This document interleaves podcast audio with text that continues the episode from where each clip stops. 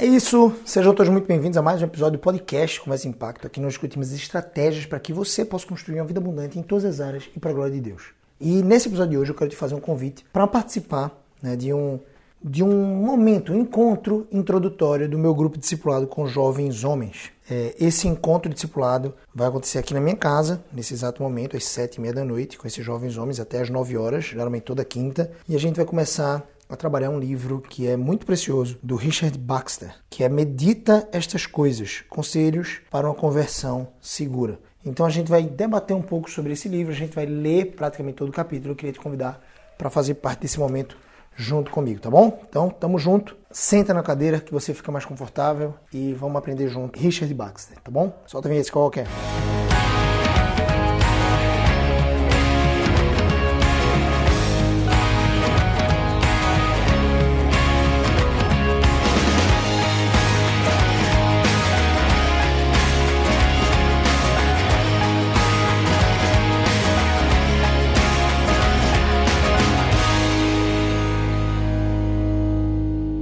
Galera, massa. Bom ter vocês aqui. Ah, nesse encontro discipulado, um pouco menos inflexível quanto era o outro. Né? O outro eram 12 encontros, terminou que aconteceram 15 encontros ao todo, mas eram 12 encontros para a gente estudar com um grupo específico, comprometido, né? as introduções do alicerce é, cristão, né? as bases da fé cristã. E aí a gente concluiu aquela jornada lá, né? com Anthony, Henrique, Diego, Cauã, Daniel, Pedro e Davi. E agora a gente vai avançar nessas próximas quintas-feiras, né, de forma muito mais leve, flexível, digamos assim, é, por meio de um estudo no livro de Richard Baxter, né, uma, uma, um chamamento de Richard Baxter, é um, livre, um livreto, na verdade, acho que a gente vai matar em talvez quatro encontros no máximo.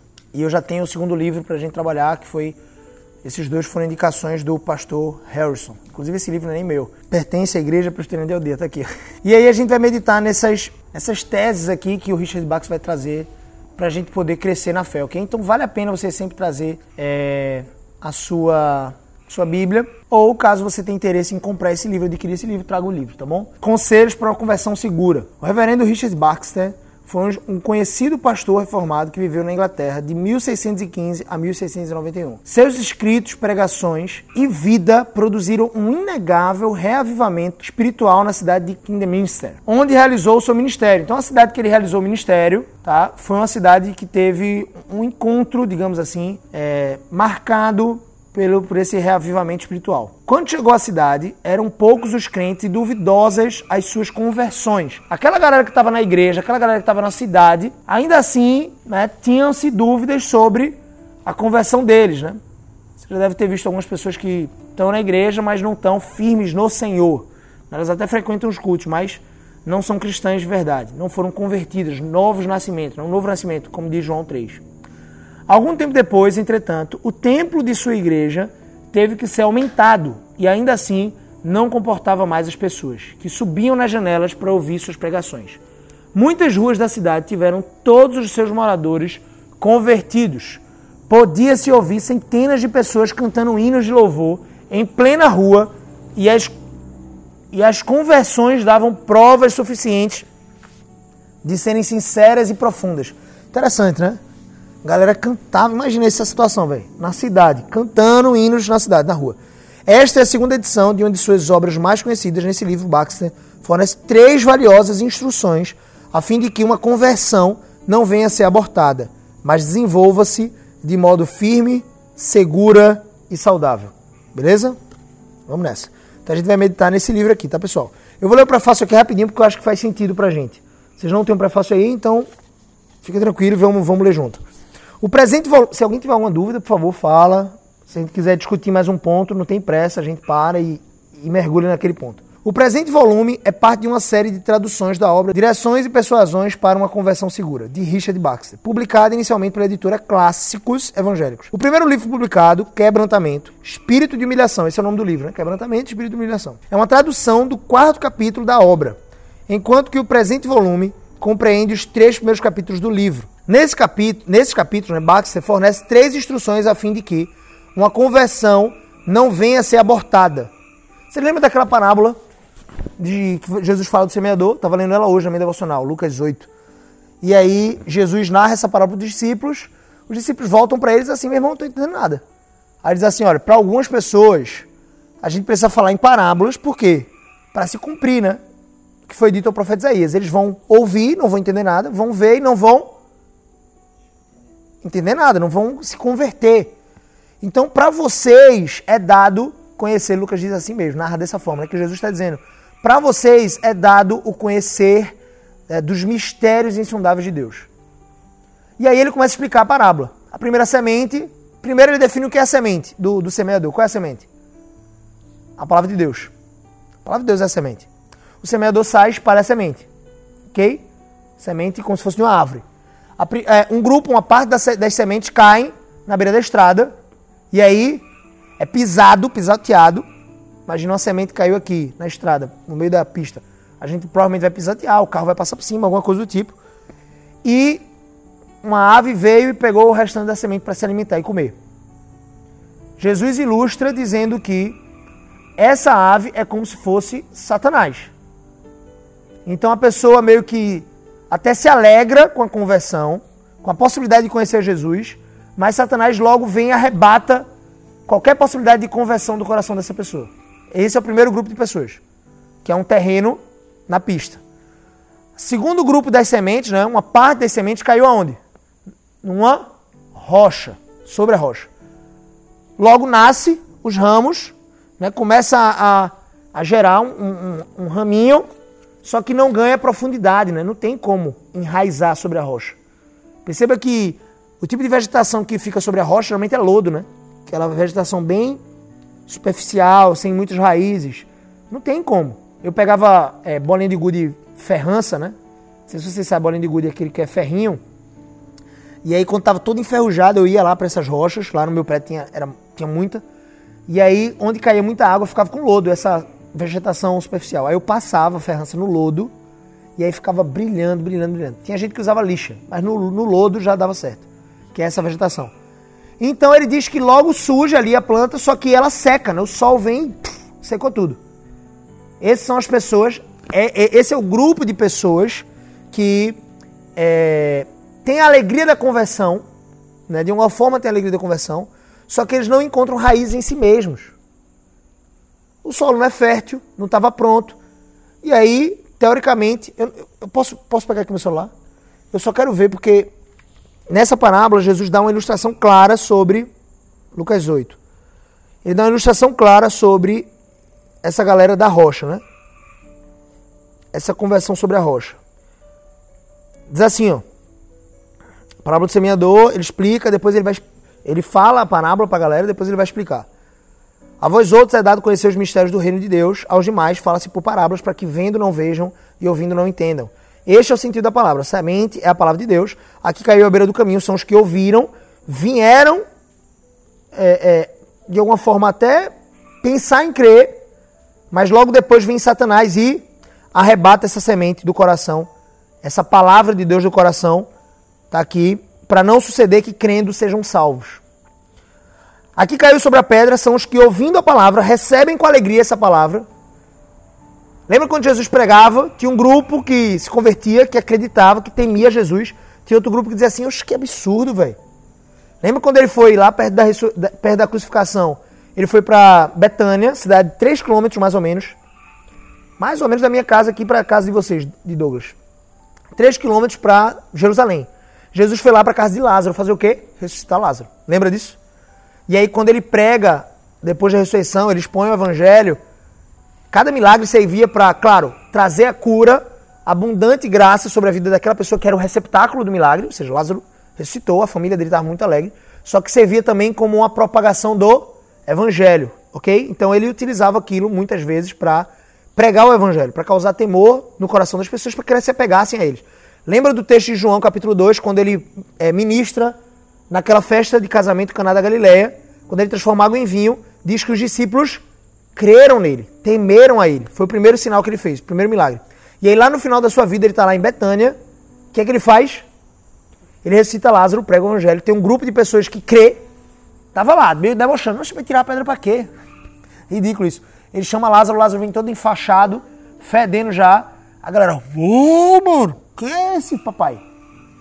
Começaram a crer. Um outro grupo foi correndo para Jerusalém, 3 quilômetros, imagina aí, 30 minutinhos. Chegaram 30 minutos de Jerusalém foram comunicar para os fariseus que Jesus estava fazendo magia.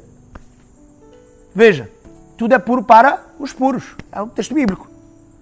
Para aqueles que são impuros, até o milagre da ressurreição de Lázaro serviria para quê?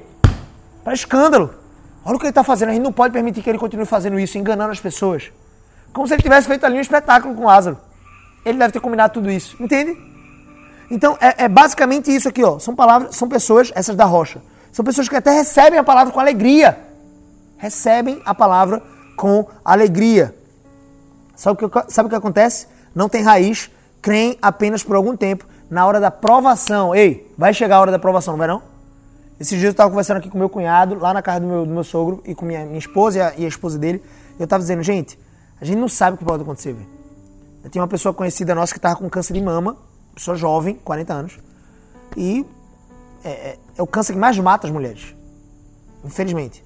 E ela estava com câncer de mama. Graças a Deus descobriu cedo, pode fazer o tratamento, quimioterapia, muito difícil, mas arrancar às vezes a mama, às vezes é necessário. Mas o fato é que eu estava dizendo, velho, eu não sei o que é que aguarda a gente. Eu não sabia que me aguardava perder uma filha com seis meses, há, três, há dois anos atrás, entende? A gente não sabe quais são as dores, as provações que a gente vai sentir. Você não sabe se você vai ficar paralítico, se você vai ficar. Vai ter uma lesão no joelho, que nem teu pai tinha um sonho de ser jogador de, jogador de basquete, chegou a profissional, lesão, lesão, lesão, impediu ele. Você não sabe quais são as aflições daquele momento, mas uma coisa você sabe: tudo vai passar. E quando tem Jesus, é céu ali. Lembra desse hino? Tem um hino que fala isso, acho que é no, no nosso Inário Novo Cântico, tem um hino que fala assim: é, onde Jesus está, é céu ali. Pode ser no penhasco, meu amigo, pode ser debaixo da ponte. Jesus está, é céu ali. Massa, né? Essa é a, a, o entendimento de um cristão que consola e conforta. A gente é confortado. Romanos capítulo 15, a gente é confortado pela palavra do Senhor, velho. A palavra do Senhor, Deus de toda a paciência, serve para consolar os nossos corações, entre outras coisas. Serve para o nosso ensino, para a nossa repreensão, para a nossa educação na justiça, para que a gente seja perfeitamente habilitado para toda boa obra. Mas serve também para nos consolar na esperança. Na esperança da sua vinda. Sim ou não? Então percebe isso. Olha só que interessante. Essa galera recebeu com alegria, não tinha raiz, era superficial a fé em Jesus. Ah, Jesus, legal, modinha, né? Massa, essa balada aí evangélica é. Que massa, mano. Então quer dizer que eu posso ir pra balada, tomar uma aguinha, sem precisar beber bebida alcoólica e ainda é evangélica. E aí pode ficar com as meninas, pô. Ah, não sei se vocês sabem, mas tem lugares que são assim, né? É muito comum nos Estados Unidos, aqui no Brasil essa moda chegou forte. E aí o cara vai para o evangelicalismo, vai para o cristianismo, sem raiz, sem conhecimento. Sabe o que Richard Bach vai falar aqui daqui a pouquinho? Ele vai falar que sem conhecimento, papai. Sem conhecimento, entenda, você vai para o inferno. Como é que você vai amar a um Deus que você não conhece? Veja, você pode ir para o inferno se você tiver conhecimento. Eu falei quinta-feira passada aqui, lembra? Cheio de conhecimento, tá cheio de fariseu no inferno. O cara tem muito conhecimento bíblico, o cara que é doutor em Bíblia, tá no inferno. Porque ele não creu com entendimento, ele não creu com o que Richard Bach vai falar, que são as meditações, a aplicação prática. Só ler a Bíblia ou só ter conhecimento de Deus, você pode virar um fariseu. Como na época de Jesus, quando os magos do Oriente foram lá, chegaram, guiados pela estrela, lembra disso? Chegaram em Jerusalém, cadê a festa para o rei dos judeus? Cadê? E aí Herodes fez assim, que festa, papai? Que rei dos judeus é esse? Nasceu a estrela, tá aqui, ó. Profecia, o rolo tá aqui da gente que a gente pegou faz tempo. A gente veio de longe, andou dias para chegar aqui. Cadê a festa? Chama aí os escribas e fariseus. Chamaram. Que rei de judeus é esse? Onde é que ele vai nascer? A galera disse, pô. A galera olhou lá na Bíblia, nas profecias, se não me engano, Miqués, ou capítulo 5, versículo 2. Tava lá em Belém, mano. Os caras disseram, em Belém. Adivinha se eles foram adorar a Jesus? Não, ficaram lá. Congelados pelo conhecimento. Os magos foram, o anjo advertiu os magos que não voltassem, porque Herodes disse assim: Ó, oh, volta para me dizer onde é que ele está exatamente, para que eu possa ir adorar ele também. Mentira, né? Herodes queria matar Jesus. Eu sou rei aqui. Chega uma galera estranha do Oriente, cheia de turbante, camelo, dizendo que vai adorar outro rei, que vai servir outro rei. Que história é? Vou matar ele. Aí manda matar todas as crianças de dois anos para baixo. Lembra que aconteceu isso lá em Faraó? Na época de Moisés, lembra que ele ia morrer também? E aí, que ironia, né? Deus, Deus domina sobre todas as coisas, manda com que a mãe de Moisés, junto com a sua irmã, Miriam, entregue num cesto no rio Nilo caia nos pés da filha de Faraó. Ele, ele é criado como filho de Faraó, como neto de Faraó. Interessante, né? E ele é amamentado pela própria mãe. A mãe servia no palácio.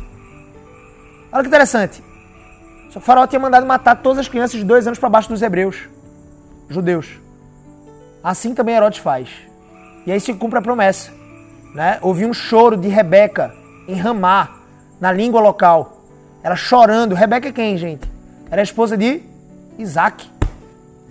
É óbvio que Rebeca não estava viva na época de Jesus. Só que a ilustração da profecia é as mães hebreias, as mães judias choraram.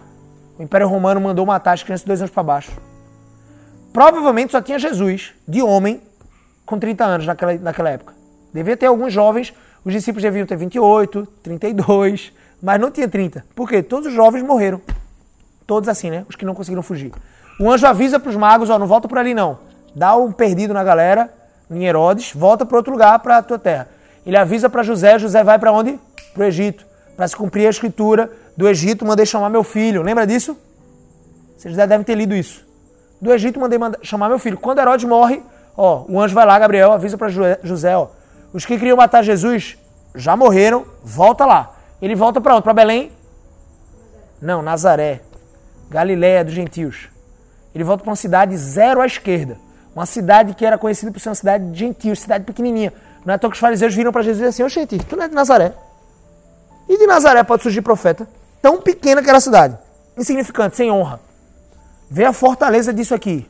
Jesus está dizendo, ei, se você me seguir com raiz, né, pedra, com, com pouca raiz em si mesmo, com, nem em si mesmo, né, pouca raiz no seu coração, sem uma terra profunda, para que essa semente possa germinar, a, a semente do conhecimento, velho, você vai ser como essa, com essa galera aqui, ó. Que a semente caiu na rocha e não frutificou. Os caras se alegaram, eita, poxa, vamos crer em Jesus, é massa, é top. Vamos embora, esquece esse negócio de drogas, não sei o que, ficar, vamos, vamos crer. Daqui a pouco vem a primeira tribulação, privação, provação, o que acontece? Essa galera foge. Por quê? Porque não tem raiz. Aí Richard Baxter vai dizer, Richard Baxter vai, Richard Baxter vai dizer, velho, você pode ir para o inferno se você tiver conhecimento. Mesmo com conhecimento você pode ir para o inferno. Agora, de uma coisa eu sei. Olha o que ele diz. Sem conhecimento você vai para o inferno. Então, com conhecimento, pode ser que você vá ou não. Porque o conhecimento, ele não é poder. Veja, o conhecimento é um poder em potencial. Se teu pai é um cara que eu admiro muito, em relação à leitura bíblica, estudo e aconselhamento, ele fosse o cara de conhecimento, mas ele não aplicasse isso no dia a dia com vocês. Ele não servisse a mãe de vocês com amor é, que Cristo chamou ele a amar. É óbvio que ele vai falhar nesse processo, mas se ele não se esforçasse por isso, se ele não se esforçasse por educar vocês nesse, nesse trilho, ia ter algum poder transformacional na família de vocês, o conhecimento dele. Pode ir com conhecimento para o inferno, meu amigo. Por isso que ele diz aqui, ó, meditações. Aquele que lê a Bíblia e não medita, aquele que lê a Bíblia e não medita, ah, eu li, li a Bíblia, li aqui, um salmo. Só para dizer que li. Aquele que lê a Bíblia e não medita, se a gente puder tirar isso desse livro, é isso que eu quero que vocês tirem desse livro. Talvez seja a alma, o ponto cardeal desse livro. Se você lê a Bíblia e não medita no que ela diz, se você não mastiga, rumina, se você não absorve os nutrientes, velho, se você puder pegar isso, velho, meditação, ruminar, mastigar. Quando você mastiga o alimento, mastigou, e você joga fora, você ficou nutrido, mastigou e jogou fora, ficou nutrido, por quê? Porque não absorveu os nutrientes. Talvez uma parte dos nutrientes foram absorvidos na sua boca, talvez uma parte muito significante. Você vai morrer de fome, meu filho. Mastigar e cuspir. Você tem que fazer o quê? Engolir. E aí o trato digestivo vai fazer o quê? O sistema digestivo vai fazer o quê? Absorver as proteínas, os carboidratos, lá, lá, lá. É isso que a gente tem que fazer com a palavra de Deus. Então olha que coisa interessante. É, aqui caiu entre os espinhos, lembra disso? Terceiro grupo, caiu entre os espinhos. São os que ouviram e no decorrer dos dias foram sufocados pelos cuidados da vida as riquezas, a busca incessante pelas riquezas, riquezas humanas, terrenas, pelos deleites da vida, pelas preocupações desse mundo. Sufocados. Satanás é especialista em querer sufocar a gente.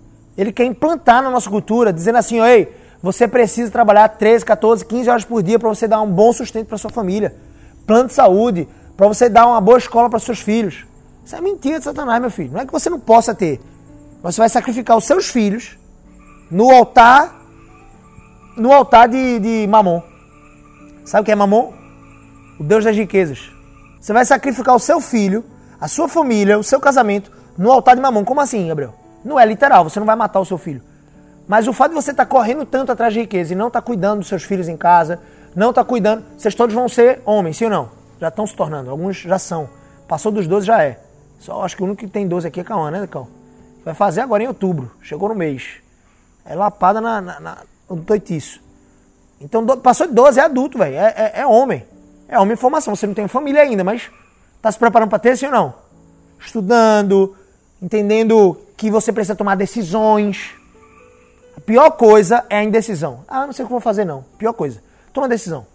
Pautada nos princípios da palavra de Deus. Veja, tem uma margem de indecisão, ok? Vocês têm alguns anos de indecisão ainda. Você não precisa tomar uma decisão agora. Mas uma decisão você tem que tomar. Velho, faça o que eu tiver que fazer. Eu vou fazer bem feito. E eu vou fazer até o final. Eu vou dar o melhor para Deus. Faz sentido o que eu quero dizer? E chegou no momento, eu vou tomar decisão e vou até o fim.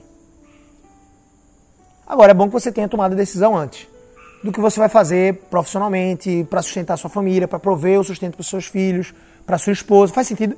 Porque Deus vai cobrar da gente. Agora, uma coisa que Deus não vai cobrar é ter que trabalhar 16 horas, 14 horas por dia, para você botar um milhão de reais no bolso da sua, na conta da sua família. Deus vai cobrar isso da gente? Não, isso é mentira de Satanás. Agora, Satanás já chegou a dizer, e eu já ouvi da boca de pessoas que são pastores, que pobreza não é de Deus.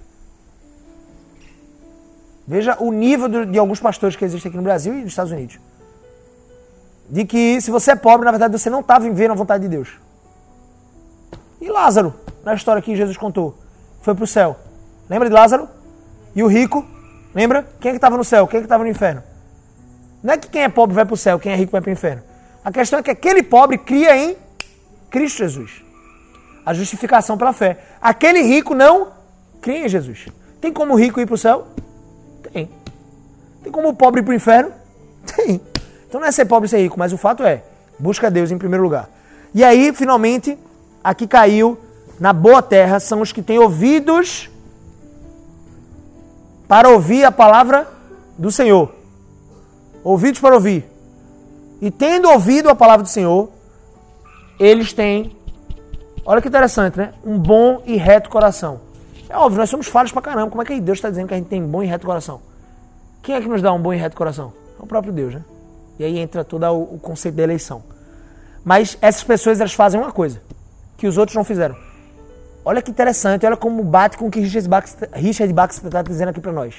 Na, no prefácio. Na verdade, é outra pessoa falando de, da obra de Richard Baxter. Olha que forte isso. Essas pessoas da boa, da boa terra, onde frutifica, sabe o que elas fazem? Elas retêm a palavra. Veja que ele não disse assim, eles cantam louvores demais. Eles, faz, eles falam em línguas. Eles profetizam nas praças. Está fazendo sentido o que eu quero dizer? Olha o que Jesus está dizendo. Eles retêm a. A. O que é que está na tua mão aí, Kiki, no teu colo? A palavra, velho. Como que eu vou reter uma coisa que eu não leio? Eles retêm a palavra. Está dizendo para os meninos hoje no culto doméstico da gente. Velho, eu peço aqui em casa para que você, os meninos dediquem no mínimo uma hora no culto individual. No mínimo. Mas às vezes é como se. Ah, uma hora, caramba, ainda falta 10 minutos. Era para ser o contrário, era para ser, meu irmão, já deu uma hora. Eu estou diante do Deus de todo o universo. Será que eu posso esticar mais meia hora aqui? Será que eu, será que eu posso esticar mais uma hora? Eu lembro quando eu era estudante ainda, é, não na faculdade, né? Mas quando eu era estudante, veja, isso não é métrica para ninguém, mas eu tentava encaixar na minha agenda diária duas horas de devocional. Acredite ou não, a minha meta, uma das minhas metas para o meu relacionamento com Deus o que eu chamo de área 1, o seu relacionamento íntimo com Deus. Área 2 é o seu casamento. Área 3 é os seus filhos, a, criação dos seus filhos, sua família. Área 4 são as suas finanças. Área 5 são, é a sua carreira, a sua atividade profissional. Área 6 é a sua saúde, seu corpo físico. Está na última área mesmo, porque não é que ela não seja importante, mas ela é a menos importante de todas. Mas ela é importante, está lá, não pode ser esquecida. Eu não vou encerrar em cinco áreas, são seis. Certo? A área 1, a área mais importante da nossa vida. Fazia muito tempo que eu não conseguia dedicar. Não conseguia porque eu não priorizava. Certo? É só isso. A vida corrida é, mas a gente permite que ela seja tão corrida quanto a gente queira. eu não conseguia aplicar duas horas de devocional. E eu olhava lá para trás pro tempo passado e eu dizia assim, caramba, que saudade, velho. Que saudade de sentir aquilo, de orar sem pressa de acabar, de orar por toda a igreja, de orar pelos enfermos, de orar pela minha família, pelo país, de orar todos os dias. E de ler, sei lá, três, quatro, cinco capítulos, meditando, mastigando, indo para lá, para cá, indo num texto, indo para outro. Sabe o que eu quero dizer? Então não é que você que não faz duas horas ou não faz uma hora, não vai é, é, experimentar de Deus, não é isso. Mas uma coisa eu sei, o tempo que você dedica tem que ser um tempo bem direcionado. Você tem que estar ali inteiro para meditar na palavra, para orar a palavra. Faz sentido o que eu quero dizer? E óbvio, eu imagino que não tenha tempo é, ideal ou máximo para você buscar. Se você quer buscar 5 horas por dia, provavelmente você vai, cres vai crescer mais do que eu, ou qualquer outro que, que, que ora ou lê uma hora. Provavelmente, ok? Mas eu digo, eu digo que tem no mínimo um tempo mínimo. Você tem uma namorada, você consegue falar com ela 10 minutos só por dia e ter um bom namoro, talvez. As chances são que não, as chances são que ela vai querer falar com você um pouco mais. Nem que seja o telefone, né? É natural que ela vai querer, ou que você que gosta muito dela, queira falar com ela no mínimo 30 minutinhos. Foi todo dia, foi massa, vamos morar junto. Pega tua Bíblia aí, vamos fazer um devocional junto. Fazer isso com a Andressa. Vamos fazer um devocional junto. Provavelmente teu pai fazer isso à distância também, né? Com, com Lia. Não sei se tinha celular na época, mas facilitou muito a nossa jornada. Mas o fato é, tu tem uma namorada, né? Vocês estão querendo caminhar para o casamento, você ainda não tem uma renda fixa ainda, mas enfim, vocês estão trilhando para lá. O ideal, na minha opinião, é que você busque só uma companheira quando você tiver no mínimo uma renda fixa. Não é que você vai ter a renda que você vai casar, mas no mínimo a renda, seja, esteja trabalhando. Essa é a minha, minha opinião pessoal, a partir das conjecturas que eu faço das escrituras sagradas. Mas você tem uma namorada. Aí você liga pra ela: Oi, amor, tudo bom? Não, foi bom meu dia, tranquilo. Tá bom, vou descansar, tchau. Rapaz, você pode fazer isso um dia. Se você esteja muito cansado assim, moço, estou muito cansado e pá. Vou dormir, tá? Só liguei pra dar um cheiro. Faz isso dois dias. Faz isso três dias, papai, seguidos. Acabou o namoro. Vai fazer assim, ah, papai. Por quê? Você não está mostrando o mínimo de zelo com a pessoa. Atenção, querer estar junto, querer. Não é todo, todo, todo dia, nem sempre vai ser possível estar o tempo todo presencialmente perto. Mas uma ligação, hoje em dia, principalmente com o WhatsApp, que é de graça, antigamente gastava crédito. Ah, não tenho crédito para te ligar. Hoje em dia, WhatsApp, Wi-Fi, liga lá, ainda fala em vídeo. Mo, vamos estudar a Bíblia junto? Pega a tua Bíblia aí, abre aí, vamos fazer um devocional no livro de Lucas, vamos fazer um devocional no livro de Efésios. Sabe o que eu quero dizer? Você vai querer gastar tempo com a pessoa. Ou só conversando besteira. Ah, que massa, isso aqui. Muito massa. Saca? Você vai querer estar junto da pessoa. Como é que com Deus a gente não quer gastar nem meia hora? Entenda que eu não tô.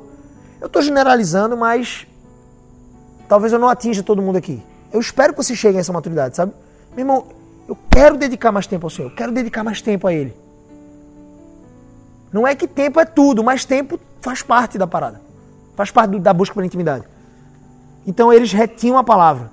Essa galera frutificou na perseverança frutificou até o fim. É isso que Lucas está dizendo. Quem é que vai ser salvo? Quem perseverar até o fim, crê em Jesus. Eu estou aqui falando para vocês, amanhã o apostato da fé, não creio mais em Jesus não, você é espírita. No outro, eu vou ser salvo, sério mesmo. Vocês só vão saber se eu vou ser salvo se eu me converter de novo, né? Que não é uma conversão novamente, é converter de verdade agora. Segundo Hebreus. Faz sentido o que eu quero dizer? Mas se eu frutifico o tempo inteiro com obras mortas, a partir de amanhã eu apostatei, Deus me livre, meu Deus. Mas eu apostatei, não creio mais em Jesus, agora eu sou espírita, inclusive. Até creio em Jesus, mas eu vou dizer para vocês que reencarnação é legal. É um conceito interessante. Traz uma amplitude maior. Gente, eu vou para o céu. Por quê? Claro que eu não vou para o céu. Por quê? Na Bíblia diz que Jesus é o caminho, a verdade e a vida. Não, papai, não tem reencarnação, não tem Chico Xavier, não tem psicografia que Chico Xavier fazia. Chico Xavier era um, foi um cara muito é, humilde. Olha como Satanás é enganoso, né? Satanás ele quer atrair a galera de todo jeito. Ele atrai a galera na riqueza, na prostituição, mulher, carrão. E ele, ele atrai a galera pela bondade, pela falsa bondade. Chico Xavier era um cara muito voluntarioso, calma. Era um cara muito servil. Era um cara que põe muito cristão no bolso, no que tange a ajudar o próximo. Como Dalai Lama, como várias outras pessoas na história da humanidade que foram eficazes em ser boas. Mas a bondade delas era como um trapo de imundícia, porque elas não criam em Jesus. Aí ele era, ele tinha um dom da psicografia. O que é isso? Você chega na frente da pessoa, do espírita lá, do chamam de você é o esqueci agora. Mas é um nomezinho lá. E ele era isso no espiritismo, certo? E aí tu perdeu um filho, morreu. Tu veio para mim numa sala e eu vou me comunicar com o teu filho morto, o espírito do teu filho morto. Olha que coisa curiosa. E ele psicografava, que é isso? Ele recebe o espírito, recebeu o espírito, e ele começa a escrever, velho, uma carta direcionada daquele espírito, do filho da pessoa, para essa pessoa que perdeu o filho. O cara perdeu o filho, tá destruído, tá. Né? Quem não tem Jesus no coração, principalmente, não entende porque Deus fez isso, o que foi, ai meu Deus, que injustiça, meu filho morreu. Aí o cara foi lá procurar uma solução.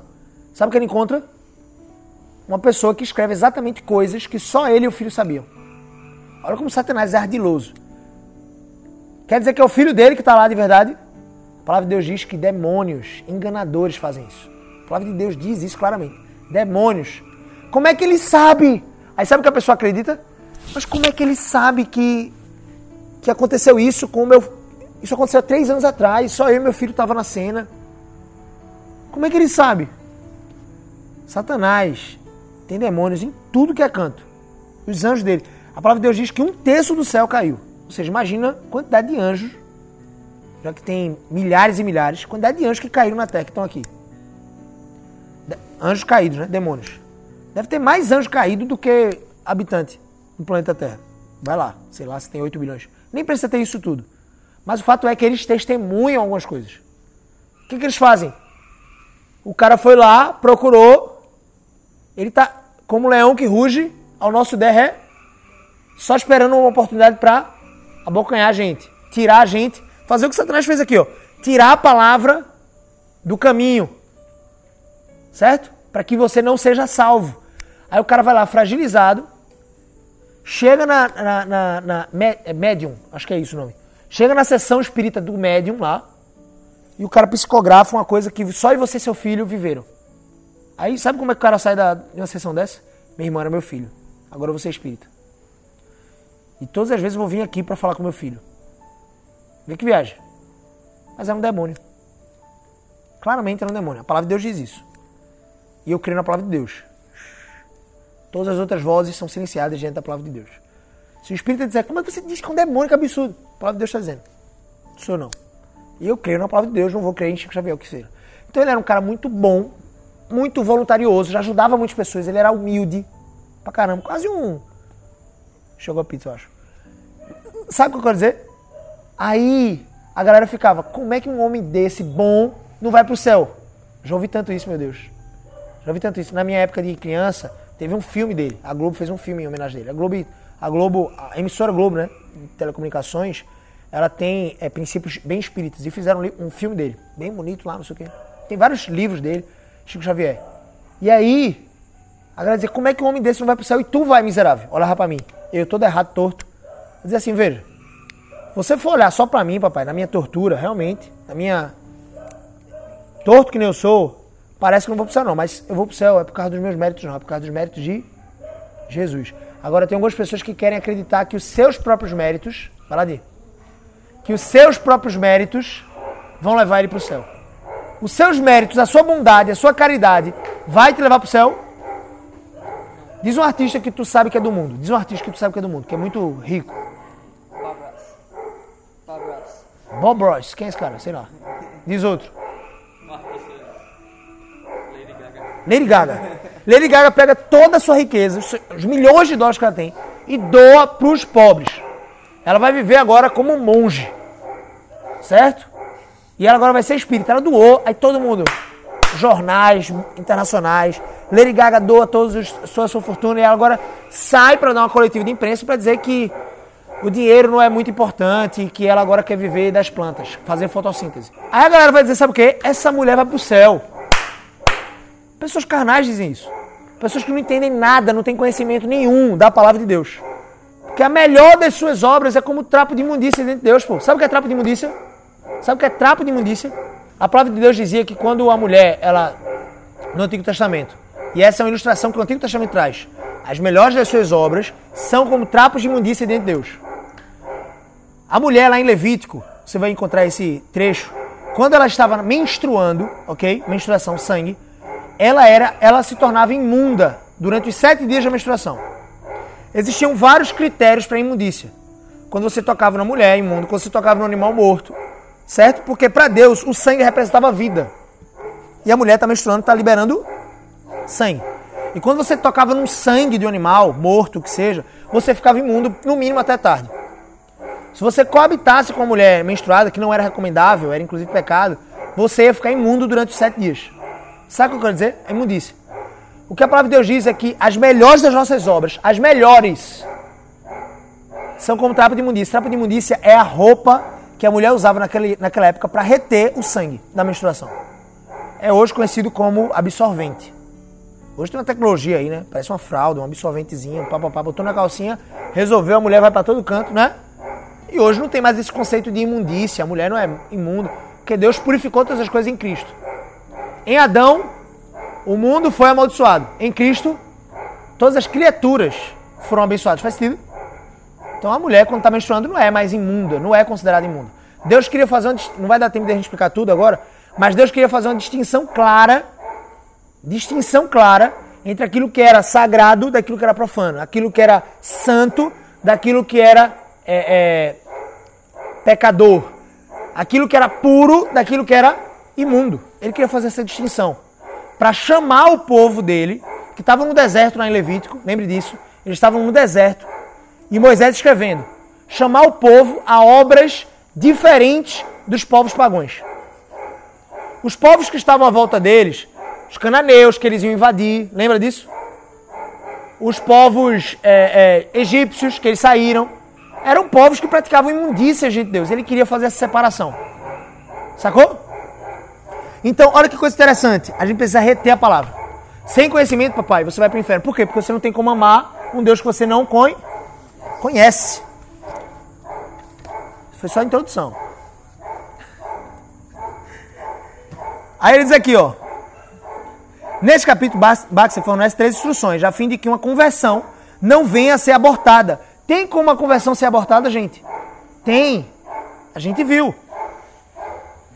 Esse, abortada é a ideia de ser desistida. Eu, não foi uma conversão, isso. Não foi uma conversão de verdade. Mas tem como princípio de. Segundo essa parábola, tem. Faz sentido? O cara aceitou Jesus, publicamente até só que ele não tem raízes a ponto de suportar uma aprovação e ficar com Jesus. A primeira aprovação ele foi uma conversão verdadeira? Não. Então é, foi uma, um, um, aborto da conversão. Faz sentido? É, é só uma palavra que a gente poderia usar outro termo, já que se a gente quiser assumir que conversão não pode ser abortada, no sentido de a conversão verdadeira não pode ser abortada, de fato não pode, aí a gente não vai poder utilizar esse termo. Mas utilizando o termo de conversão abortada, para o fato de uma pessoa nominar, dizer que crê em Jesus e depois desistir, apostatar da fé, aí a gente pode continuar usando esse termo, que é o termo que, que ele vai usar, tá? São só nomenclaturas importantes de, de discernir. Então ele diz assim: três instruções a fim de que uma conversão não venha a ser abortada, mas desenvolva-se de modo firme, seguro e sólido e saudável. A primeira dessas instruções, que constitui o primeiro capítulo do presente, do presente livro, é a seguinte: isso aqui é importante. Pega isso. Calma, para de roer unha. Daqui a pouco tu vai torar teu dedo. A primeira instrução, galera, pega isso. Esforce-se para obter um correto entendimento da natureza do cristianismo. Correto entendimento, não é qualquer entendimento. Ah, vou procurar um entendimento qualquer. É o correto entendimento da natureza do cristianismo e do significado do evangelho que visa salvar você. Essa é a primeira instrução. Para que uma conversão seja sólida, segundo Baxter, é indispensável o conhecimento da verdade. Veja, no avivamento que nem Baxter viveu e que nem Jonathan Edwards viveu, vocês já ouviram falar sobre Jonathan Edwards, vale muito a pena ler um livro que Cauã está lendo agora, chamado As Firmes Resoluções de Jonathan Edwards, tá? São resoluções. Imagina no final do ano, quando um jovem ele faz é, resoluções do ano novo. Ou seja, nesse ano eu vou procurar fazer isso, vou procurar fazer um devocional de uma hora e meia, vou procurar resoluções.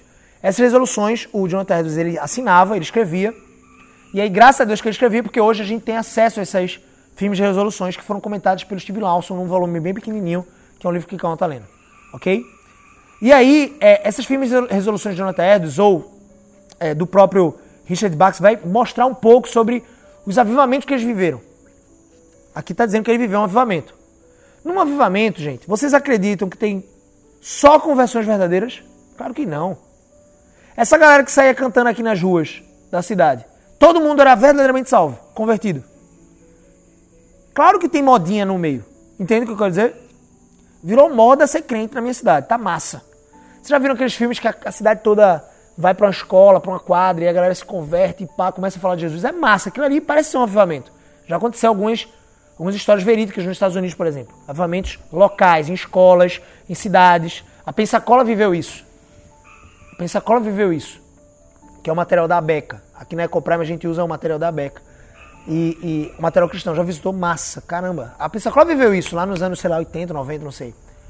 Mas entenda, todo mundo é salvo verdadeiramente? Não, pô. Entende? E aí, o que Richard Bach está. O que a gente precisa entender é o conceito que ele quer trazer aqui. Por quê? Porque ele está sendo cuidadoso aqui. Ele está querendo fortalecer aqueles que talvez tenham crido em Jesus, mas não firmemente. Então ele quer fortalecer essa galera, dar os passos para fortalecer essa galera. E ao mesmo tempo ele quer mostrar que existem pessoas que estão no meio do avivamento e que não são verdadeiramente convertidas. É só fogo de palha. Fogo de palha é uma expressão para dizer assim, é só é, é, ilusão, certo? E que não seja isso que aconteça conosco. Que nós possamos, a minha oração todos os dias, meu Deus, me faz perseverar todos os dias da minha vida na comunhão com o Senhor. Na tua lei, nos teus mandamentos, em amar o Senhor. Acho que essa deve ser nossa, parte da nossa oração, sabe? E me faz todos desejar meditar na tua lei. E mesmo quando eu não desejar, que o Senhor possa me constranger a meditar na tua lei. E possa me constranger a me arrepender por não estar desejando a tua lei. Deus estabeleceu a palavra dele para que a gente pudesse ser edificado, ensinado. A gente tem a Bíblia e a gente não arde de paixão por ela, mano. Não se conformem com não arder de paixão pela Bíblia. Não se conformem. Você pode entender que isso pode ser natural, do seu coração pecaminoso. Caramba, hoje não estou com vontade de ler a Bíblia. Seu coração vai fazer isso. Só que não se conforme com isso. Se ajoelhe, peça perdão a Deus. Deus me perdoa, coloca a vontade no meu coração. Tu acha que ele vai negar isso para alguém? A palavra de Deus diz que ele não nega sabedoria a todos que pedem.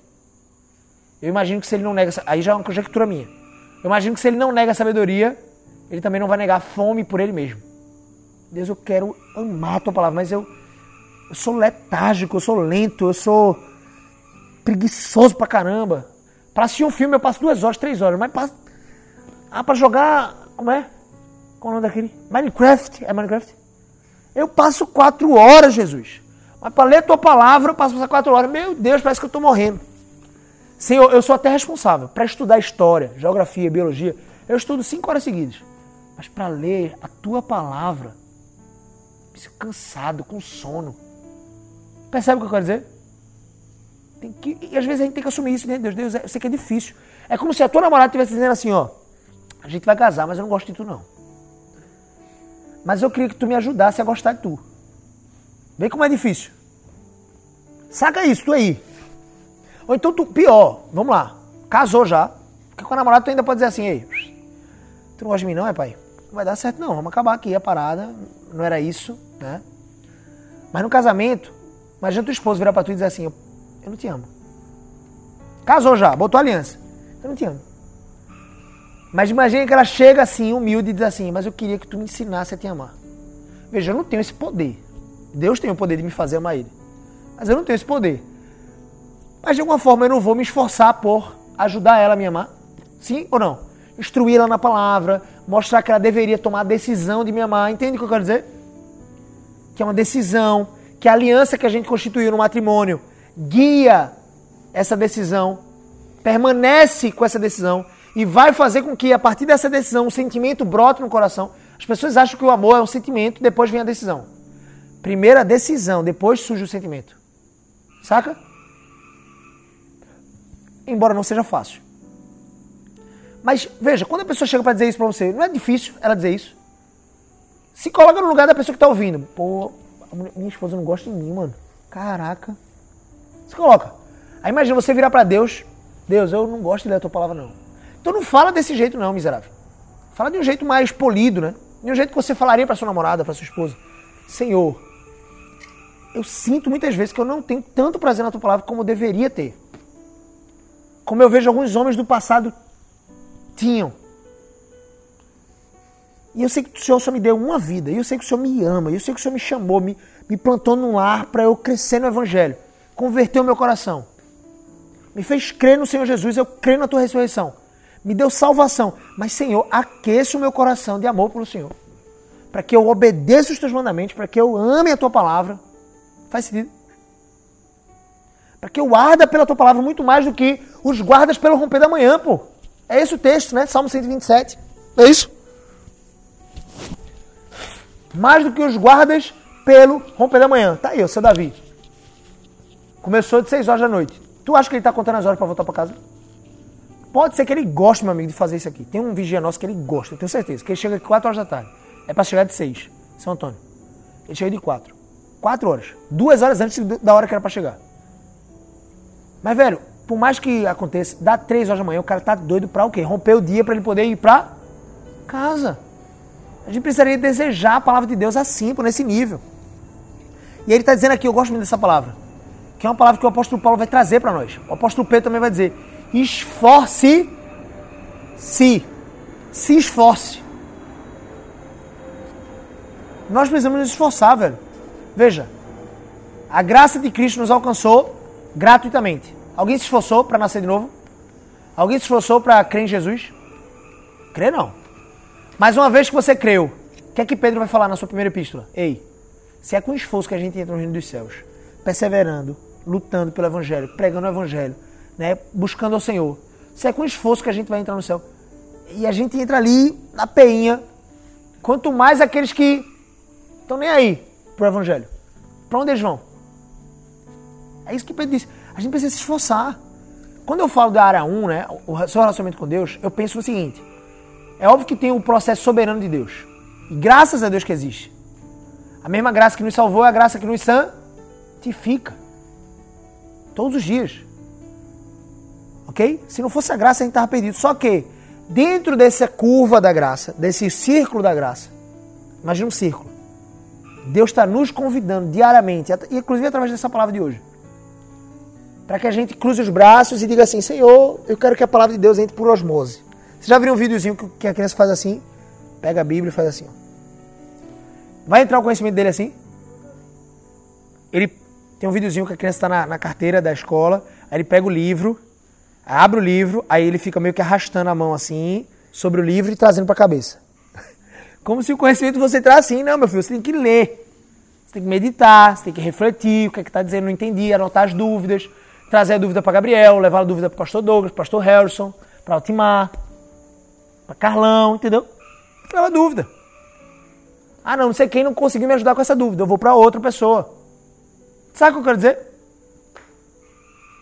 Então, olha, que coisa curiosa, a gente precisa se esforçar. Na, na área 1, nosso relacionamento com Deus, você pode virar para Deus e dizer assim: Ei Deus, hoje eu não fiz devocional não, porque minha devocional é de 6 às 7. Como o Senhor não me acordou hoje, hoje o Senhor não me acordou, né? Acordei de 7 e meia.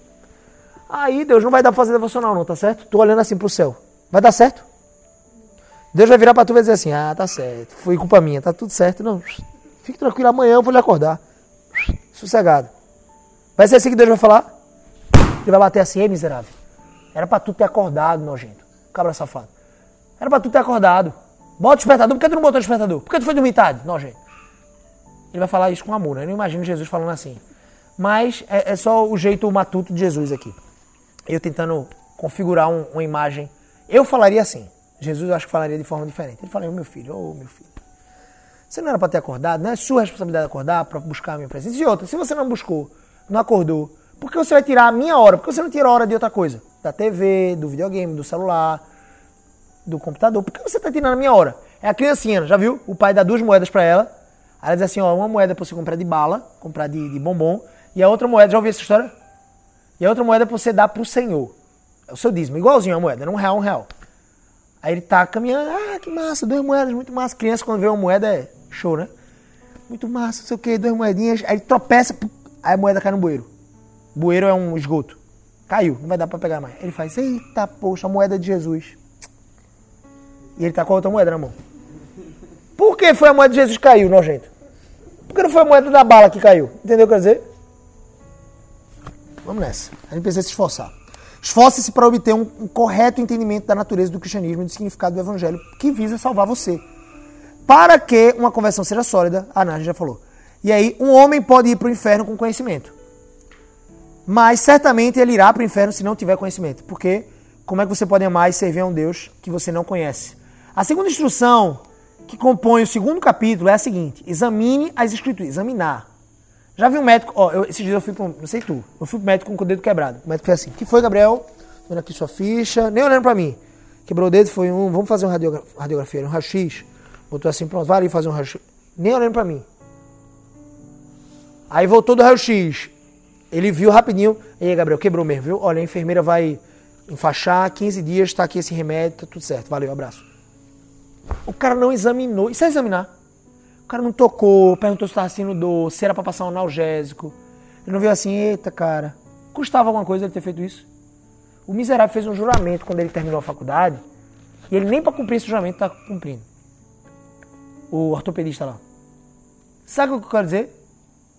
Não tô dizendo que a vida dele é fácil, não, mas, pô, faz direito, pelo menos olha no olho do cara. Eita, cara, deixa eu tocar. Toca assim, faz, tá doendo aqui, só para fazer o migué, nem que seja para fazer o migué. Examinar. Imagina um dentista, abre a boca aí, daí, daqui, de onde eu tô, sem luz nenhuma, abre a boca aí. Abre a boca aí, pai. Ah, tá com um cara ali. Olha, faz uma obturação, valeu. 200 reais a consulta, viu? E se examinar?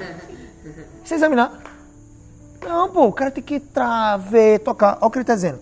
A segunda instrução é examine as escrituras. Para examinar tem que gastar tempo. Não dá para examinar sem gastar tempo. Examine as escrituras todos os dias. Domingo, Gabriel, que eu já vou para a igreja. Todos os dias.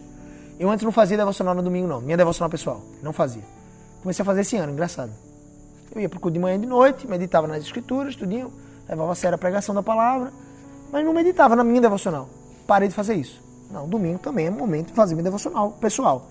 Examine as escrituras todos os dias para ver se as coisas são de fato como lhe têm sido ensinadas. Olha o zelo dele. Ele está no meio do avivamento, a galera começa a pregar um bocado de coisa. Ei, examine as escrituras. Faça que nem os bereanos, né? A igreja dos bereanos, eles faziam isso. Eles checavam as escrituras. Eles checavam. É, acho que é os bereanos, ou os moravianos. Acho que é os bereanos, enfim. Eles checavam as escrituras. Será que o que Zen está me ensinando está certo? Será que o Gabriel me ensinou hoje está certo? Vou examinar lá. Vou ler de novo esse texto de Lucas 8. Vou lá observar. Sacou? Examinar as escrituras. Ah, pois a nossa pregação afirma que nunca alcançará o seu propósito até que você veja e ouça Deus nela, nessa pregação. E compreenda que Ele, que é Ele, e não um mero homem que está lhe falando. Eu só vou saber se o pastor Douglas está me falando alguma coisa se eu checar nas escrituras. Se ele fala e eu sou cego assim, ah, tudo certo. Sou cego assim, de não examinar. É, o que o pastor Douglas falou é lei. É lei? Pode ser que ele tenha falhado na interpretação? Pode. Pastor Harrison, sim. Gabriel, sim. Gabriel é mais, mais provável dos três, né?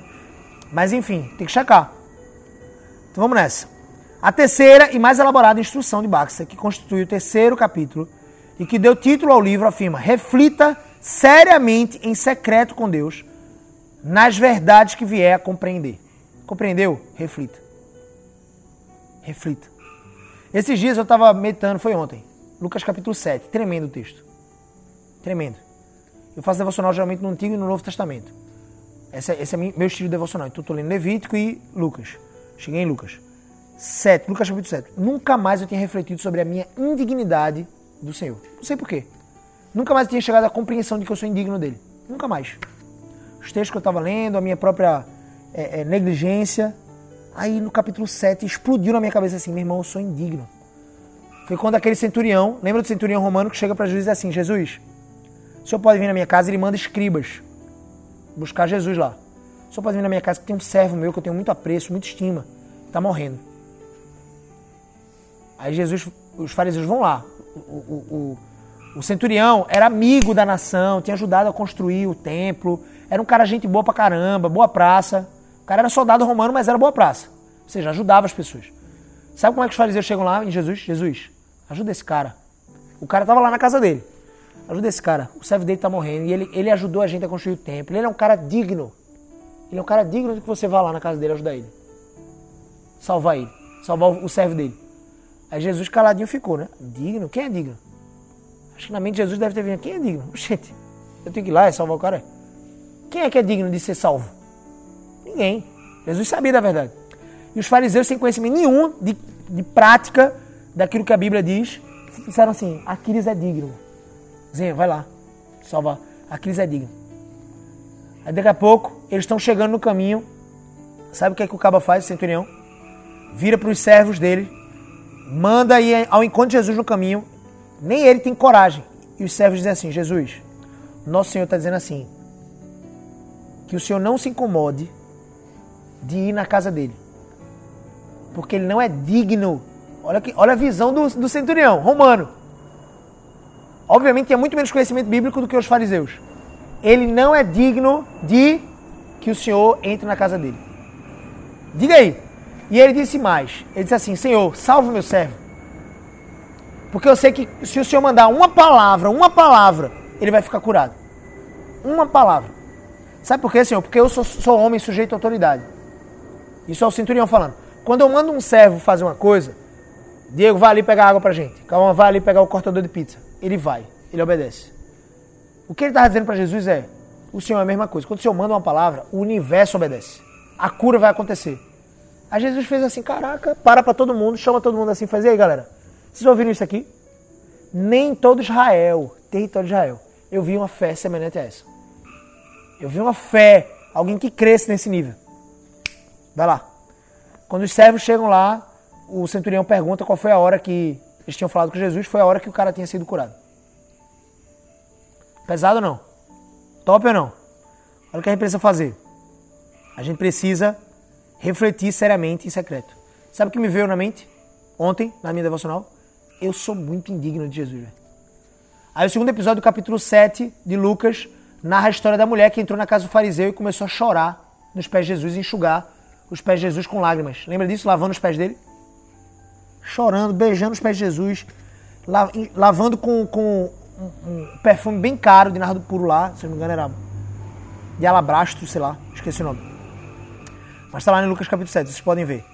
E aí ela chorando, e ele diz assim, ó, oh, vai, a tua fé te salvou. Tem mais coisas, mas eu não vou detalhar aqui não. Duas histórias no capítulo 7 de Lucas que narram a indignidade humana diante de Deus Salvador. Isso explodiu na minha mente, velho. Me, me convenceu a orar por isso. Deus, eu sou indigno do Senhor. Sou indigno. Tá aqui, ó. Reflita seriamente em secreto com Deus nas verdades que vier a compreender. E eu vou, vou completar o que Baxter, com ousadia eu vou completar o que Baxter disse. Permita com que o texto exploda na sua cara. Sabe quando alguém abre assim, imagina uma armadilha. Sabe aqueles, aquelas trollagens que acontecem? Sabe o que é trollar? Castrolagem que acontece? Imagina você abrindo um livro e puff, explodiu uma meleca na sua cara, alguma coisa assim, um líquido, você tomou um susto. Ó, tá aqui, presente, tu abre o livro. Imagina um, uma trollagem assim. Pronto. Agora imagine um líquido da graça de Deus estourando na sua cabeça, explodindo na sua cabeça. Se permita ao ler a palavra, ter essa palavra explodindo na sua mente. Explodindo e mantendo a explosão, várias explosões atômicas no seu cérebro. Pro bem, né? Claro. Não é pra você endoidar a cabeça, não, viu, gente? É pra vocês andarem nos caminhos do Senhor, ainda mais apegados a Ele. Faz sentido? Faz sentido? Encontrar Jesus no texto. Esse é, em outras palavras, o conselho que Paulo dá a Timóteo na sua primeira carta. Medita estas coisas. A Bíblia sempre vai falar, nunca mais vou esquecer uma pregação que teu pai fez, Douglas, pastor Douglas, sobre meditação. Que o crente precisa meditar. A gente acha que meditação é um negócio oriental, né? Um yoga, um... Não, é, é, um conceito que eles trouxeram de meditação, mas a meditação é bíblica, é muito mais antiga que, que o yoga, qualquer outra coisa. A meditação é meditar, é mastigar a palavra, é refletir nas palavras, é considerar as palavras, as verdades mais excelentes desse mundo. 1 Timóteo, capítulo 4, versículo 15. Escreve Baxter, não, as verdades mais excelentes no mundo, escreve Baxter, não mudarão o seu coração a não ser que você permita, entre aspas, permita, que desçam até ele. e que sejam ali retidas através da meditação até que venham a ser digeridas e transformadas em vida espiritual. O que Baxter está dizendo é se você lê o texto e você não digerir o texto, você não absorver os nutrientes do texto, você não meditar no texto, você vai virar um arrogante. Sepulcro caiado. Sabe o que é sepulcro caiado? Uma tumba, uma tumba bem bonita no cemitério. Antigamente tinha muito isso, né? os fariseus faziam tumbas bonitas. E dentro do túmulo o que é que tem? Ossos secos, podridão, a carne sendo comida pelos vermes, entende? Sepulcro caiado, sepulcro vazio de conteúdo. Sepulcro bonitão por fora, vazio por dentro. Sacou? Então o que, o que Baxter está dizendo é, velho, se você não permitir, e aqui eu entendo quando ele diz permitir, é claro, se a gente for na linha hipercalvinista, a gente vai se enganar aqui. Da soberania, não pega mais não, tá? Esse chinelo. Tu tá tirando, botando, não pega mais não. É, é, se a gente for na linha calvinista, hipercalvinista, né, que é um exagero do, da verdadeira compreensão da soberania de Deus, a gente vai pensar, mas como é que eu vou permitir? Eu não permito nada. Veja, aqui ele está dizendo é, vocês todos os dias talvez tenham meditado na palavra de Deus, talvez vocês não tenham permitido, na prática, no prisma humano, que essas palavras tivessem alcançado o coração de vocês de forma tão substancial. Porque você lia o texto e foi para casa. Li o texto e vamos fazer outras coisas. Ó, oh, chama Darius aí, vamos brincar de dardo. Como é aquele negócio? Airsoft. Airsoft. Porque acabei a minha devocional. Ou então, por exemplo, vou jogar videogame com o Diego, o Decal ainda vai fazer devocional. Ele fica fazendo devocional assim, ó. Deixa eu terminar. Isso não acontece não, tá, gente? Mas acho que já aconteceu. Não acontece mais, porque eles têm um horário agora. Mas o fato é, eu terminar logo pra poder fazer uma coisa que eu quero fazer. Saca? De alguma forma é você não permitindo que a palavra alcance, exploda uma bomba atômica na sua, no seu cérebro, no seu coração e atinja vida espiritual. Você possa viver uma vida espiritual na prática, longe do pecado, abandonando o pecado, odiando o pecado que Deus odeia e amando o quê? A vida que Deus quer que você viva. Faz sentido? O reverendo Baxter foi o conhecido pastor reformado que viveu na Inglaterra durante o século XIX. A gente falou já isso, né? acho que é uma repetição. Os escritos, a pregação e a vida de Richard Baxter produziram um inegável reavivamento espiritual. A gente já citou essa parte, que acho que é uma repetição do texto lá no final. Ah, algum tempo depois, o templo de sua igreja precisou ser aumentado e ainda assim não comportava mais pessoas que escalavam as janelas para ouvir as suas pregações. A gente também já leu isso, eu acredito. Muitas ruas da cidade tiveram todos os moradores convertidos. Podia-se ouvir centenas de pessoas cantando hinos de louvor a Deus em plena rua. E as conversões davam provas abundantes de serem sinceras e profundas. Provas abundantes. A influência de Baxter, entretanto, terminando o prefácio aqui, não se restringe ao seu próprio tempo. Nos séculos subsequentes, Muitos dos maiores pregadores que a igreja já conheceu foram grandemente influenciados pelos seus escritos. Olha que massa, eu não sabia disso. George Whitfield é um grande. Grande não. Não existe nenhum homem grande, tá? Mas um homem pequeno, grandemente usado por Deus na história da igreja, foi esse George Whitfield. Ele era puritano, né, contemporâneo de Jonathan Edwards. Os dois, inclusive, chegaram a se encontrar algumas vezes. Muito massa. Foi um avivalista, um pregador. Ele foi basicamente aquele que introduziu, interessante, né, o conceito de pregar nas praças. Não que Paulo não tenha feito isso, ele fez, mas naquela Inglaterra antiga, o conceito era mais pregar dentro dos, dos púlpitos, né? atrás dos púlpitos, nas igrejas. Ele foi para as praças e pregou e Jonathan Edwards fez a mesma coisa. É, por exemplo, reconhece que foram os livros de Baxter, então, esse George Whitfield, Whitfield, por exemplo, reconhece que foram os livros de Baxter que o livraram do perigo de se tornar um asceta, místico ou legalista? Diga aí. Um cara que crê no evangelho, mas crê só no misticismo, ou um cara que crê no evangelho e crê só no legalismo, ou seja, só na, na, na agulhinha da lei. Abrindo-lhe a mente para compreender. Alguém tem alguma dúvida? Se alguém tiver alguma dúvida, fala. Abrindo-lhe então, foi Baxter que abriu a mente de George Whitfield para compreender as escrituras mais profundamente. Charles Spurgeon, caraca, velho, que massa. Charles Spurgeon, o príncipe dos pregadores, tinha os livros de Baxter como seus livros de cabeceira. E estes foram, em grande parte, os instrumentos usados por Deus para a sua conversão. Caraca, velho. Conversão de Spurgeon, mano. Mano, vou dizer uma coisa. Eu admiro muito algumas, algumas mentes. Algumas mentes da, da humanidade, sabe? Mas, velho, se tem uma das mentes que eu mais admiro é a de Spurgeon. Eu fico assim, meu Deus, como é que o Senhor deu uma compreensão tão profunda do texto bíblico para esse cara, velho. E aí eu fico às vezes com. Não é com inveja, não, tá, gente? Mas é. Se eu tivesse que botar a palavra inveja, que é uma palavra muito inapropriada, é uma invejinha branca. Eu dizia assim: Deus, o Senhor deu uma vida para Spurgeon e ele teve essa compreensão toda. Me dá essa compreensão também, papai. Não para minha vanglória, mas para que eu possa usar isso para produzir materiais e glorificar a Deus. Saca?